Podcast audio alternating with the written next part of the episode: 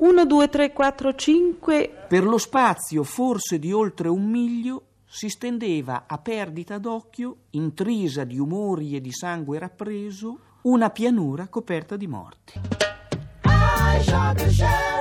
Ecco, Morti tutti insieme, tutti mescolati, fanti e cavalieri, l'uno accanto all'altro, a migliaia, così come li aveva riuniti il caso durante la lotta o durante la fuga. mi.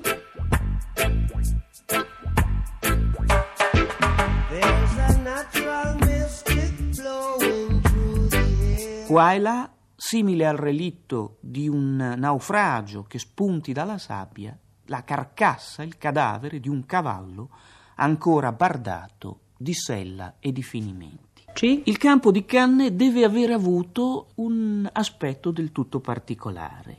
In una battaglia antica le perdite durante lo scontro vero e proprio non erano mai molto alte. qui, Il massacro cominciava di solito quando una delle due schiere contrapposte che si affrontavano sul campo cedeva e si dava la fuga. In genere i cadaveri formavano una piccola chiazza sul campo di battaglia, ma formavano poi una scia, una sorta di lunga traccia che si disperdeva verso l'orizzonte, fin dove i vincitori si erano stancati di inseguire e di uccidere.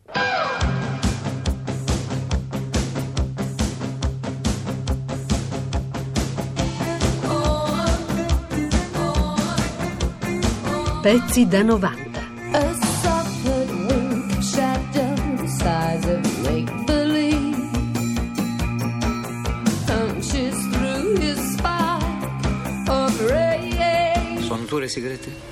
No, erano già lì quando mi sono seduto. Ah. Tu non fumi, no? No, no, ho smesso. Grazie al cielo neanch'io. Un taglio netto. Basta veleno, ormai sono 25 anni. Ah, mio Dio. Finito. Sono pieno di energia. Io sono rinato. Poi da quando ho smesso, insomma, tutto, tutto è più... Sì, sì, è tutto più a fuoco, pazzesco, è vero. È vero? Per me è uguale. Che pena, mi fanno quei coglioni. Che si affumicano cervello e bronchi. Non hanno forza di Di volontà. volontà, sempre col ciuccio. Sì. Sai cosa? Il bello è quando si smette che. è che avendo smesso posso anche fumarne ora. Perché ho smesso. Capisci? È un fatto ornamentale, non è mica. non l'aspiro nemmeno. Perché non mi tieni compagnia? Perché no? Sì, tanto ho smesso anch'io. Certo, Sì, l'essenziale è smettere, ma- poi una te la puoi fumare, no? Adesso posso, no? Come no? Ok. Ecco. Oh, la faccia. Salute, eh? Sì, adesso hai capito cosa vuol dire smettere?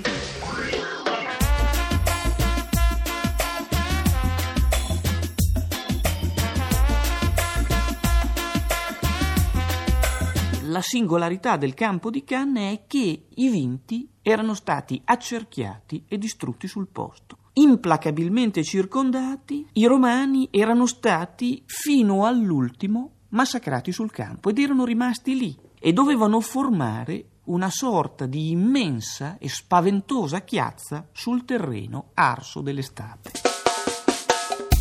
L'orrore diviene quasi intollerabile se si pensa che sul campo, che forse era stato visitato già durante la notte dagli animali da preda, dobbiamo pensare che tutti gli eserciti erano seguiti come le navi sono seguite dai pescecani, i grandi piroscafi sono seguiti dai pescecani che si cibano degli avanzi, gli eserciti erano seguiti da animali da preda, per esempio branchi di cani selvatici. Su questo campo visitato già dagli animali da preda durante la notte e su cui al far del giorno dovevano cominciare a volteggiare eh, gli uccelli rapaci, non tutti erano morti.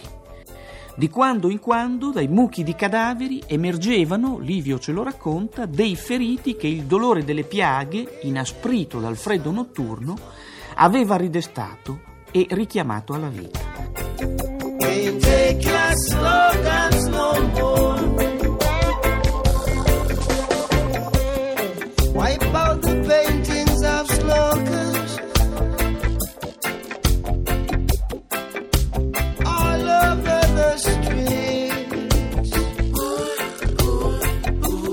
Figure allucinate che somigliavano a spettri coperti di sangue e che venivano implacabilmente abbattute dai vincitori che traversavano il campo di battaglia. Ve ne erano altri che si trascinavano carponi con i tendini dei garretti e delle cosce recisi e, porgendo ai nemici la nuca o la gola, chiedevano supplicando il colpo di grazia. E stamattina alle 9 avevo anche fatto un cesareo, non ti dico, ne ho salvate di vite su quell'autostrada oggi.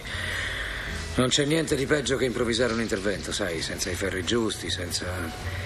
E da macellai. Ho dovuto praticare una tracheotomia con una penna biro, puoi immaginare.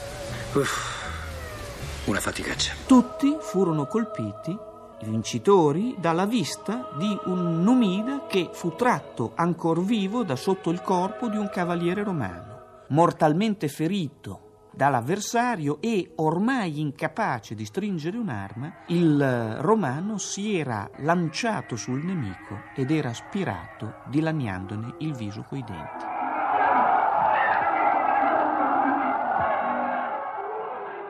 La morte assumeva sul campo molte forme, molte forme capaci di atterrire. Ancora più sconcertanti e implacabili dovevano apparire quelle che si manifestavano dopo. Si pensi, per esempio, che per la cancrena si conosceva un unico rimedio, e cioè l'amputazione. Si pensi che i Celti, e pare tutte le popolazioni del nord Europa, diagnosticavano la gravità di una lacerazione allo stomaco facendo bere al ferito un brodo di cipolle e se fiutando i labbri dello squarcio ne sentivano l'odore, lo affidavano poi sostanzialmente alla compassione degli dei.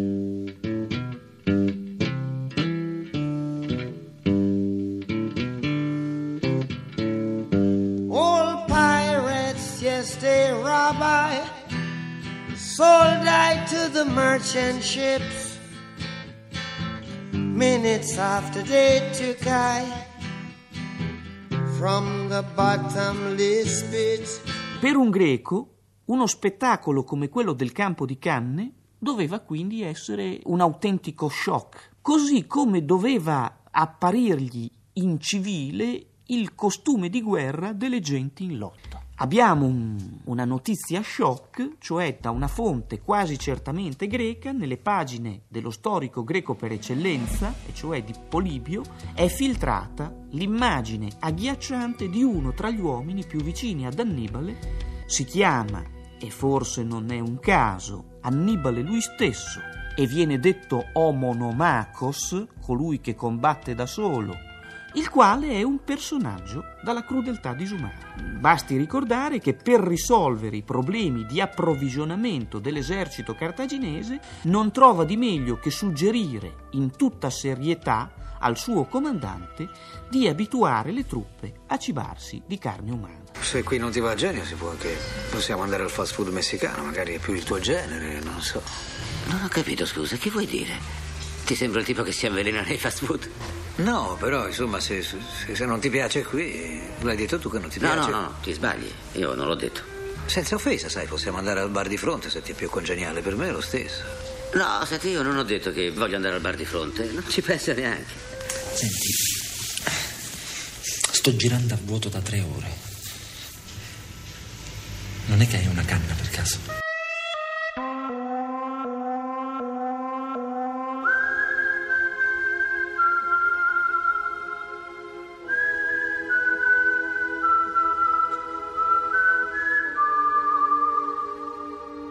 Soprattutto il gladio, la corta e micidiale spada di origine iberica, apriva spesso ferite spaventose. I corpi erano, dice Tito Livio, completamente straziati, braccia recise con tutta la spalla, teste troncate, visceri che fuoriuscivano da squarci enormi, proprio confrontandole a quelle inflitte dalle armi dei Macedoni, Floro, un autore latino, un altro autore latino, usa un'espressione quasi poetica, dice che ultra mortem patebant, cioè erano eh, labbra più larghe di quanto fosse sufficiente a dare alla morte. Pezzi da 90. Pezzi da 90.rai.it